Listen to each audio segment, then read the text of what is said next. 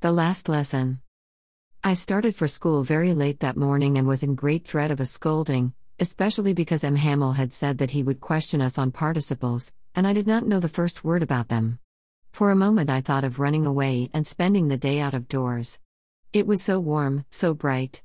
The birds were chirping at the edge of the woods, and in the open field back of the sawmill the Prussian soldiers were drilling. It was all much more tempting than the rule for participles, but I had the strength to resist, and hurried off to school. When I passed the town hall, there was a crowd in front of the bulletin board. For the last two years, all our bad news had come from there the lost battles, the draft, the orders of the commanding officer, and I thought to myself, without stopping, What can be the matter now?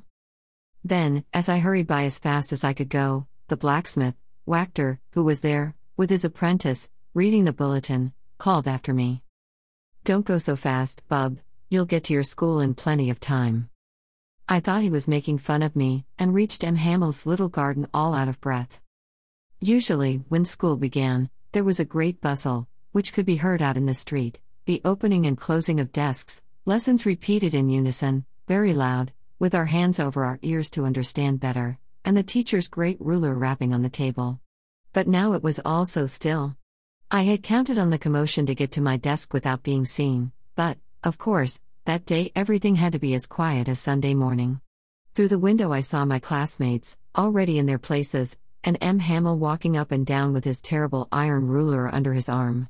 I had to open the door and go in before everybody. You can imagine how I blushed and how frightened I was. But nothing happened. M. Hamel saw me and said very kindly, Go to your place quickly, little Franz. We were beginning without you. I jumped over the bench and sat down at my desk. Not till then, when I had got a little over my fright, did I see that our teacher had on his beautiful green coat, his frilled shirt, and the little black silk cap, all embroidered, that he never wore except on inspection and prize days. Besides, the whole school seemed so strange and solemn. But the thing that surprised me most was to see, on the back benches that were always empty, the village people sitting quietly like ourselves, old Hauser, with his three cornered hat, the former mayor, the former postmaster, and several others besides. Everybody looked sad, and Hauser had brought an old primer, thumbed at the edges, and he held it open on his knees with his great spectacles lying across the pages. While I was wondering about it all, M. Hamel mounted his chair, and, in the same grave and gentle tone which he had used to me, said, My children, this is the last lesson I shall give you. The order has come from Berlin to teach only German in the schools of Alsace and Lorraine. The new master comes tomorrow. This is your last French lesson. I want you to be very attentive. What a thunderclap these words were to me. Oh, the wretches, that was what they had put up at the town hall. My last French lesson. Why, I hardly knew how to write. I should never learn any more. I must stop there, then. Oh, how sorry I was for not learning my lessons, for seeking birds' eggs, or going sliding on the Saar. My books, that had seemed such a nuisance a while ago, so heavy to carry, my grammar, and my history of the saints, were old friends now that I couldn't give up. And M. Hamel, too, the idea that he was going away, that I should never see him again, made me forget all about his ruler and how cranky he was. Poor man. It was in honor of this last lesson that he had put on his fine Sunday clothes, and now I understood why the old men of the village were sitting there in the back of the room. It was because they were sorry, too, that they had not gone to school more. It was their way of thanking our Master for his forty years of faithful service and of showing their respect for the country that was theirs no more. While I was thinking of all this, I heard my name called. It was my turn to recite. What would I not have given to be able to say that dreadful rule for the participle all through, very loud and clear, and without one mistake? But I got mixed up on the first words and stood there, holding on to my desk, my heart beating, and not daring to look up. I heard M. Hamel say to me, I won't scold you, little Franz, you must feel bad enough. See how it is. Every day we have said to ourselves, Bah. I've plenty of time. I'll learn it tomorrow. And now you see where we've come out. Ah, that's the great trouble with Alsace, she puts off learning till tomorrow. Now those fellows out there will have the right to say to you, How is it, you pretend to be Frenchmen, and yet you can neither speak nor write your own language? But you are not the worst, poor little Franz.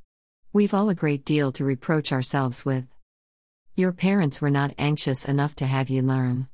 They prefer to put you to work on a farm or at the mills, so as to have a little more money. And I. I've been to blame also. Have I not often sent you to water my flowers instead of learning your lessons? And when I wanted to go fishing, did I not just give you a holiday? Then, from one thing to another, M. Hamel went on to talk of the French language, saying that it was the most beautiful language in the world, the clearest, the most logical, that we must guard it among us and never forget it, because when a people are enslaved, as long as they hold fast to their language, it is as if they had the key to their prison. Then he opened a grammar and read us our lesson. I was amazed to see how well I understood it. All he said seemed so easy, so easy. I think, too, that I had never listened so carefully, and that he had never explained everything with so much patience. It seemed almost as if the poor man wanted to give us all he knew before going away, and to put it all into our heads at one stroke. After the grammar, we had a lesson in writing. That day, M. Hamel had new copies for us, written in a beautiful round hand France, Alsace, France, Alsace.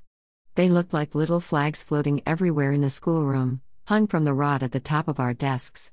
You ought to have seen how everyone set to work, and how quiet it was. The only sound was the scratching of the pens over the paper.